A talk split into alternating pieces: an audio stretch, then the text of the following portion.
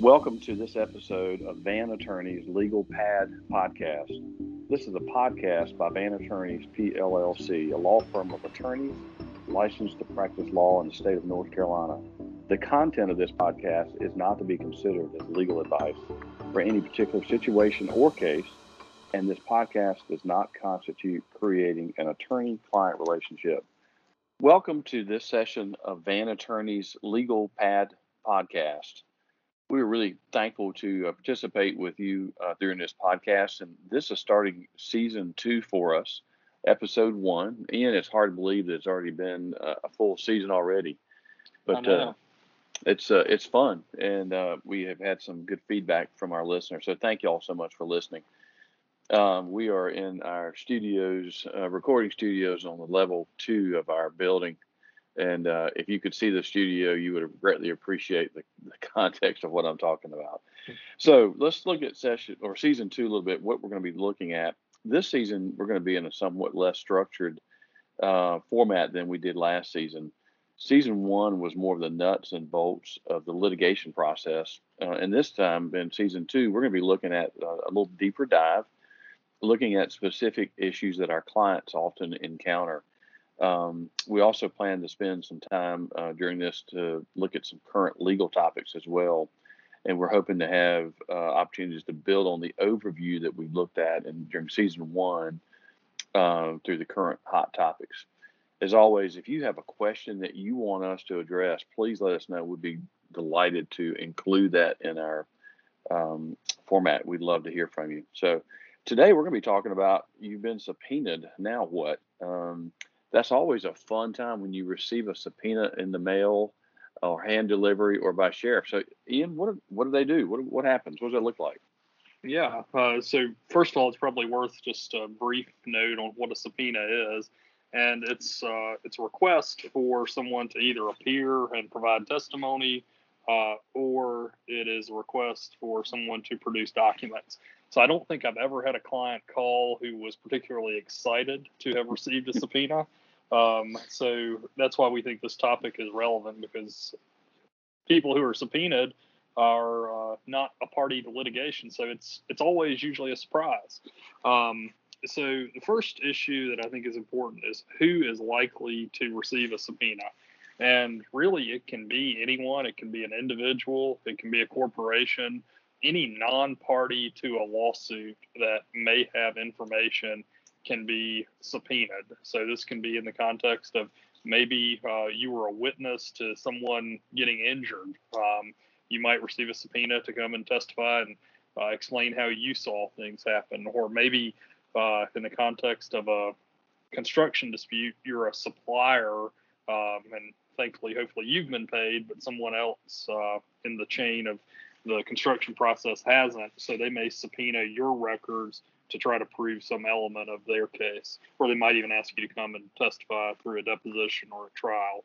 Um, it's important to note that a party to a lawsuit uh, should not and really cannot be subpoenaed. They're they're in the lawsuit, um, so the subpoena rule doesn't apply to them. There are other rules that apply to how you get information and testimony from a party, uh, but a subpoena is available for a for a uh, a non-party.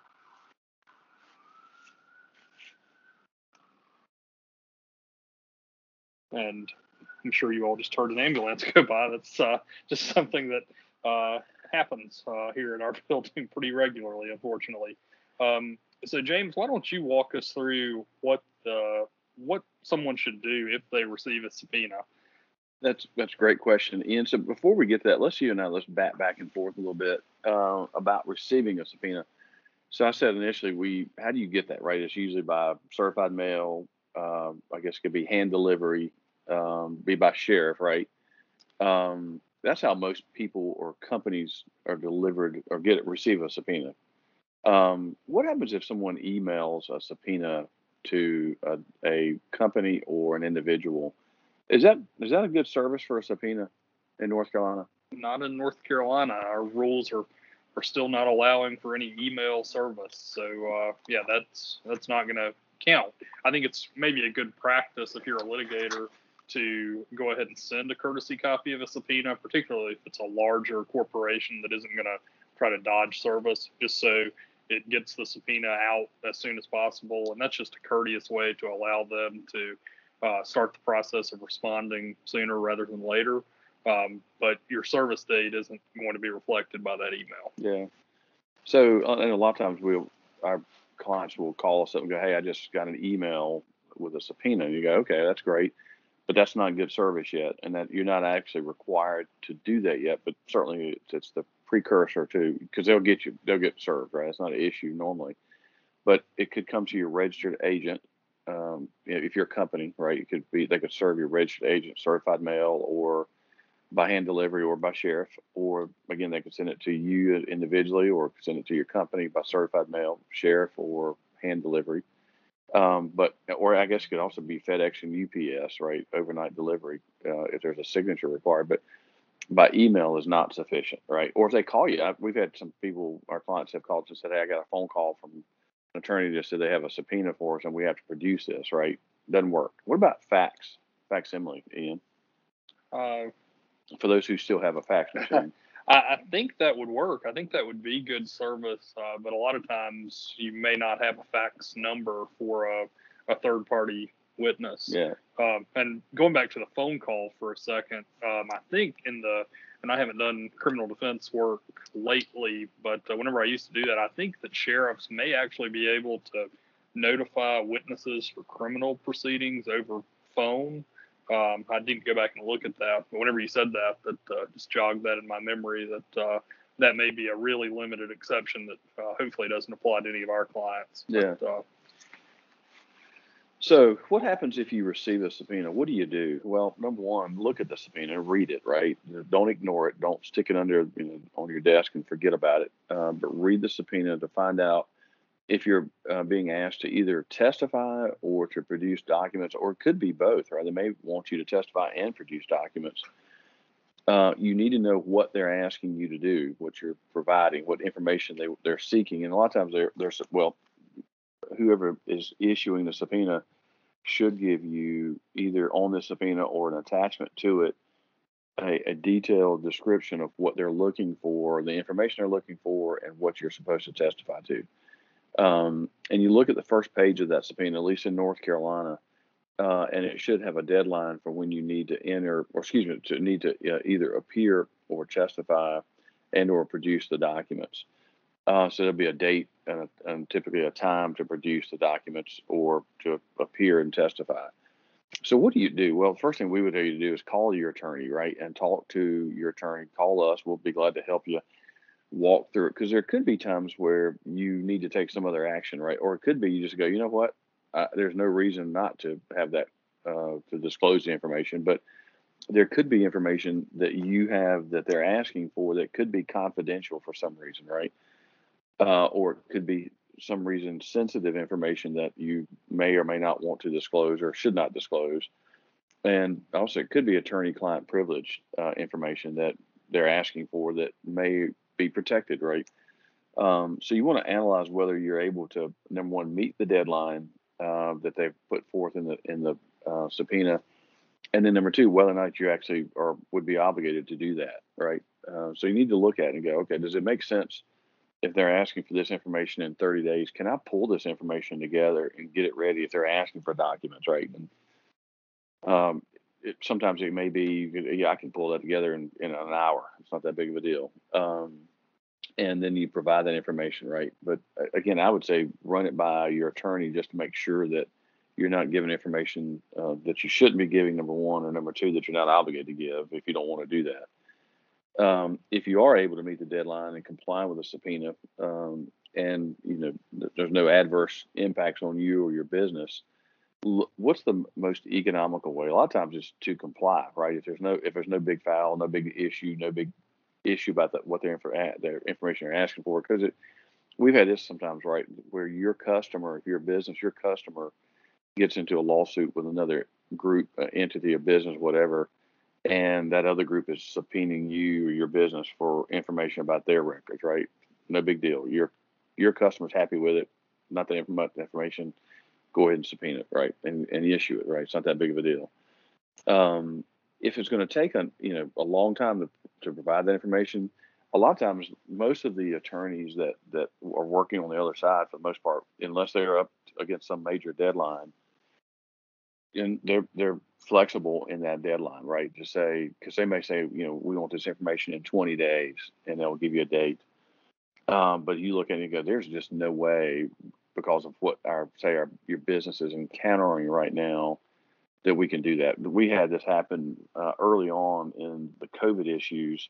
Uh, we had a client that got a, a, subpoena, and they actually dealt in the um, Paycheck Protection Program, and because of what they were doing, uh, th- there was no way they could comply with that because they were so inundated with dealing with the Paycheck Protection uh, Program that they just said, "Look, we can't. We we physically can't do. We were already short staffed because of COVID, but so we got an extension of time for them, got the information provided, and you know, thankfully, it was no big deal.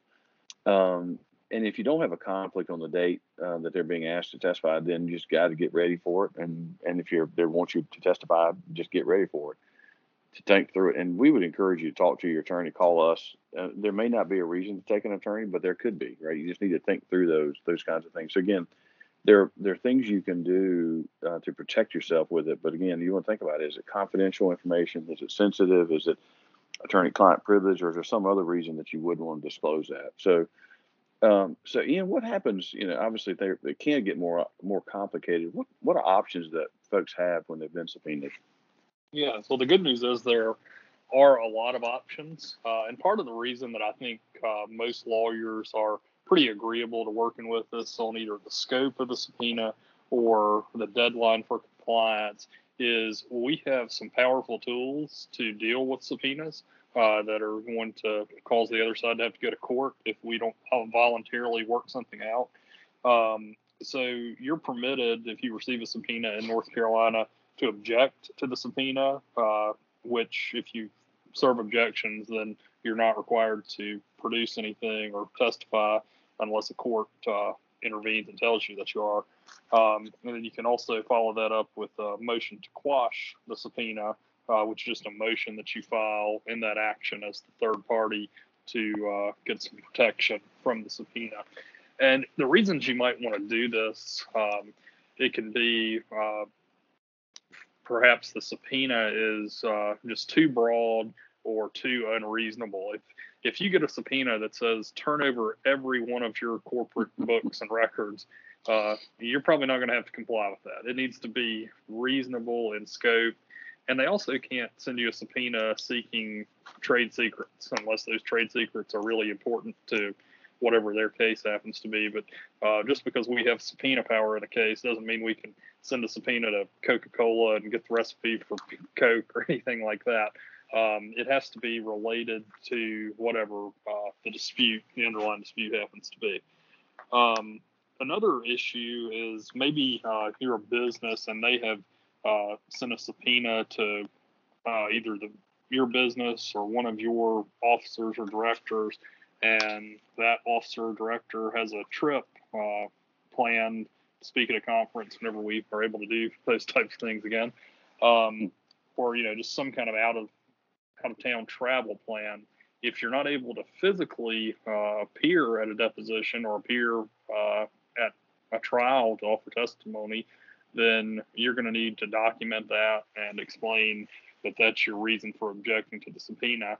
And what I always tell people to do if we have to do that is, well, let's see if we can offer the information in another way that's maybe less uh, invasive and most of the time, as long as folks are getting the information uh, in a way that they can use, so it has to be in an admissible format, um, we can generally work something out. So you do have all sorts of ways to protect yourself. Um, and what I'll tell people though is that objecting or moving to quash usually only provides you with some temporary relief. Um, if someone really wants your information or if they really need you to testify, they're going to uh, figure out a way to make it work with your schedule um, in general. So don't feel like just because you've objected, that's the end of it. That might buy you some time. Um, but again, uh, going back to James's point, it's almost always cheaper and more efficient just to comply with the subpoena, especially if the subpoena is reasonable. If they're asking you for a uh, bit of information that you've got in a single PDF on your computer, uh, assuming there's nothing in there that's going to hurt you, um, turning that over is just so much cheaper than engaging a lawyer to, to fight about producing the information. Um, so, James, uh, well, another question we tend to get is, uh, you know, this isn't our client's fight, so why are they having to pay to get involved in it? Uh, so talk to us a little yep. about that.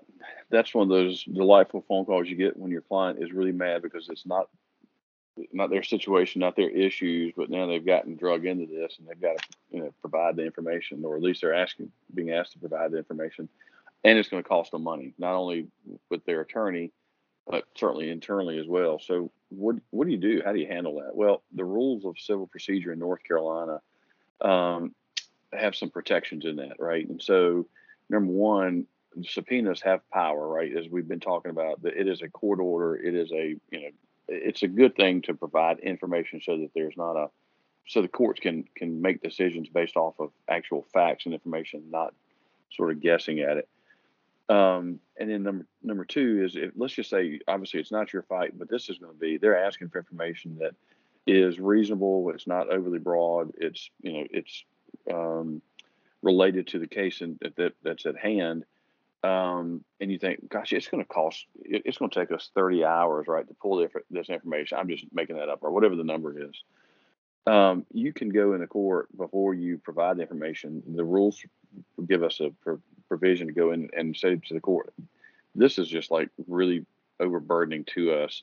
We can comply, but it's going to be enormously expensive to us to do that. And the rules give the court um, some abilities to say, okay, we're going to shift the cost to the party that's asking for the information.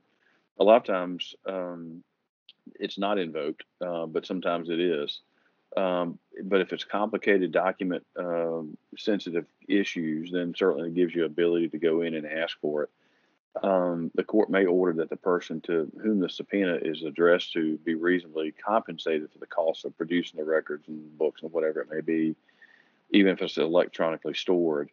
Um, and then when a court enters an order um, to modifying the subpoena, the court may also uh, issue uh, how they handle the cost of it, including a reasonable attorney's fees.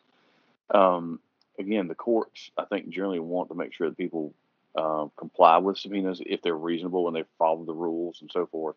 Because the again, it gives the court information that the parties contend is pertinent to the case. And you know, I, I have found, I about you, and I found most of them judges when you go in and ask for a modification of the subpoena have been pretty accommodating, right? It's not as much a discovery fight because um, most judges don't like discovery fights, but this is a little bit different. Um, they they I've found them to be accommodating when they're asking when you say, "Hey, look, either I want to quash the subpoena, which means get rid of it um, altogether, or to modify it, or to limit it somehow or another." I found most judges to be pretty pretty reasonable or and listening. Do you have you found that, Ian?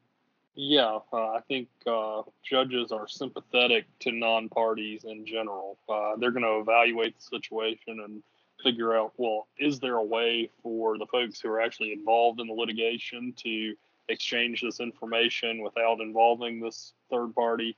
And if if the answer is no, then I think they're going to enforce the subpoena, maybe with some modifications. If the answer is yes, then they might say, well, you all do your discovery and, and leave these third parties out of it. Yeah. One thing I would be just advise, like if you're listening to this and you know, next time you get a subpoena or your company gets a subpoena, you go, oh, it's going to be overly broad and it's, it's going to be cumbersome for our company to do this and then if they ask you, and so you ask us or somebody, you know, another attorney to to quash or modify the subpoena, and you go to court, and the judge says, "Well, how long is it going to take you to provide this?" and you say an hour, um, that's not going to be very well received by the court. You know, I can't tell you the times um, that we've had a client say, "I can't do this; it's going to be you know too burdensome." Um, and you keep talking, and you go, "Well, how long? Let me ask you, what, how long is it going to take?" Well, it might take me an hour, maybe an hour and a half, two hours. You go, even though time is precious, right? And once it's spent, you can't get it back. Um, most of the time, people can probably go, that's not really burdensome. You need to comply. Um, yeah, that's the cost of doing business. That's not really yeah. burdensome. Yeah. So what's the flip side of that argument, uh, Ian? What do we? How do we handle that? So uh, using that example, if we've got a situation where someone can pull all the information together in an hour or two, it's really not burdensome. If if you insist that we object on that basis and the court looks at it and does their analysis and figures out, yeah, this would only take you a de minimis amount of time to pull the information together, the court may actually order you as the third party not involved in this fight to pay attorney's fees to the requesting party um, for causing this delay and making them go and get an order compelling you to uh, do what you probably should have done in the first place. So, uh, moving to quash or objecting to a subpoena is certainly something that you can do, but you just need to do it for a really good reason and uh, just be advised that if you decide to go down that road and you can't back up whatever your assertion was as to why the subpoena was objectionable, that uh, you're likely going to be paying some attorney's fees on the back end. Yeah. Hey, Ian, I know one thing we probably haven't talked about yet, but is there a time sensitivity to um, asking the court to quash a subpoena? Uh, yeah, it needs to happen before the compliance deadline. So uh, if the compliance deadline is April 25th, um, you need to get your objections and your motions to quash uh, submitted before that date. Um, otherwise, you're uh, you're too late. And uh, court, I have seen them uh, entertain some untimely filed objections and motions to quash. Um, but under the rules, I think it says you need to get those submitted uh, prior to the compliance deadline. And the reason I bring that up is that we've had some situations where a client will get a subpoena in, intend to comply with it. All of a sudden, the deadline has passed, and then they call us and they go, "We need. Can you help us squash it or modify it?" And you go, "Oops." Uh, we may be able to massage it from a you know negotiating standpoint, but going to the court, then you're you, you got a, a rule issue that you got to deal with there. So that's just something to think about, right? Um, yeah. So Ian, obviously we you know war stories are fun to tell, um, but also most importantly, they're usually it's history or you learn something from it. So, can you can you give us some stories about uh, something on uh, a subpoena that you've dealt with? Yeah. Um, so some of the most interesting stories tend to come out of trying to force somebody to comply with the subpoena. So this occurs where we've served our subpoena, we've gotten objections, a motion to quash, and at this point uh, we've made the call that you know what we've got to go to court and uh, and see if we can ask a judge to to order compliance. And most interestingly, of my situations involving this have involved some kind of state uh, agency or government agency where we're trying to get them to produce records. Um, so what we'll do is we'll we'll subpoena whatever the records are, uh, assuming that they're not public records that are accessible that way. Um, so we'll subpoena these records, and I don't know how many times I've gotten a call from either somebody at the Attorney General's office or just a, a city attorney, town attorney saying, uh, we don't comply with subpoenas uh, unless, and then it uh, is often well, we don't comply with subpoenas unless a judge has signed them. So it, that's if you look at the subpoena form, uh, a judge is permitted to sign a subpoena. So if it's a state agency that I know I'm going to have this fight with, what I will do is I'll just go to a superior court judge and I'll say I'll explain the situation and see if I can just go ahead and get them to sign off on it. And at that point, I would argue that subpoena is a court order, and I think that's why the the uh, state agencies, the local municipalities, what have you, uh, take them as seriously as they do. Um, but sometimes, even if we do that, uh, I've had to go in and uh, and have a fight about certain records that we're trying to obtain. Um, other times are in just, it, I guess what I would say is the more contentious the litigation is, it's the more likely we're going to have a fight about a subpoena. Um, and usually, the reason we're sending a subpoena is because one of the parties to the litigation is not in our opinion, producing everything that we think they ought to be producing. So then we go to this third party, and uh, I've had folks uh, who are parties to the litigation. Uh, sometimes they'll file objections, which I don't think is proper under the rules. Really, I think they ought to be filing a motion for a protective order. But however they choose to do it, sometimes the party to the litigation will object to our effort to subpoena documents. And at that point, uh, we we go and we have a hearing. And I'll tell you that whenever I've had situations of parties objecting to a subpoena as opposed to non-parties, um, that has not historically worked out real well for the party objecting. Yeah, that's some good stuff, man. Um, and you know the the flip side of that one, obviously, is so you get a subpoena, right? And you you say it's too broad or it's not related or there's another reason you want to try to have it quashed or uh, you want to object to it, have it modified. Um, we had a client one time who got a subpoena, um, and I mean it was like it was sort of like what you mentioned earlier. It's like you know provide all your records regarding, and it was this huge, huge uh, request of information, and um, it also included pricing uh, because the two parties that were fighting uh, had a, they were having a our client was not involved. They had uh, provided materials for uh, the contract, but they were not involved in, in the fight, thankfully. Um, and it was it came down to pricing, and pricing was very sensitive uh, in that situation in, in the marketplace. And so our client hired us to quash the subpoena on the pricing. And and you know usually there's one side who wants information, and another side who maybe doesn't want information to come in, and uh, so we filed our motion, and like Ian said, sometimes it's really contentious. Um, and we were able, thankfully, we were successful to say, hey, look, we can provide the information as to what was purchased, but as far as the pricing, because of the issues involved, the court actually agreed that the pricing was not. Uh, we didn't have to disclose the the pricing that our client purchased the materials and then sold it for.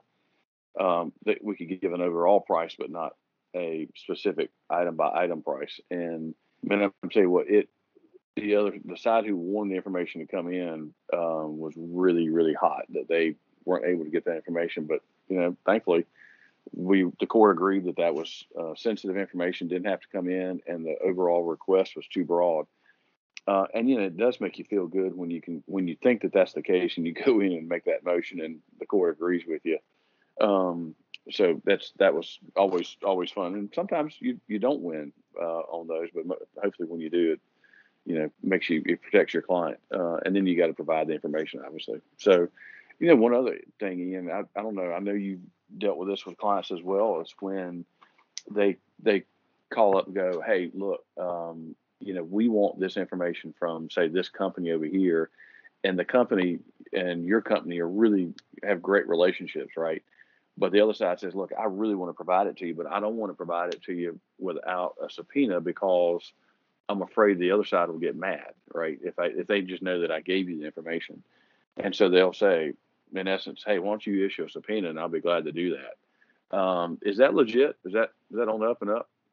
Yeah, that's on the up and up. Uh, one thing that's probably worth noting about that is if uh, you're required to issue a subpoena in order to get the information, then that triggers your obligation to let the other side know that you received it, and then they can ask you to give them a copy.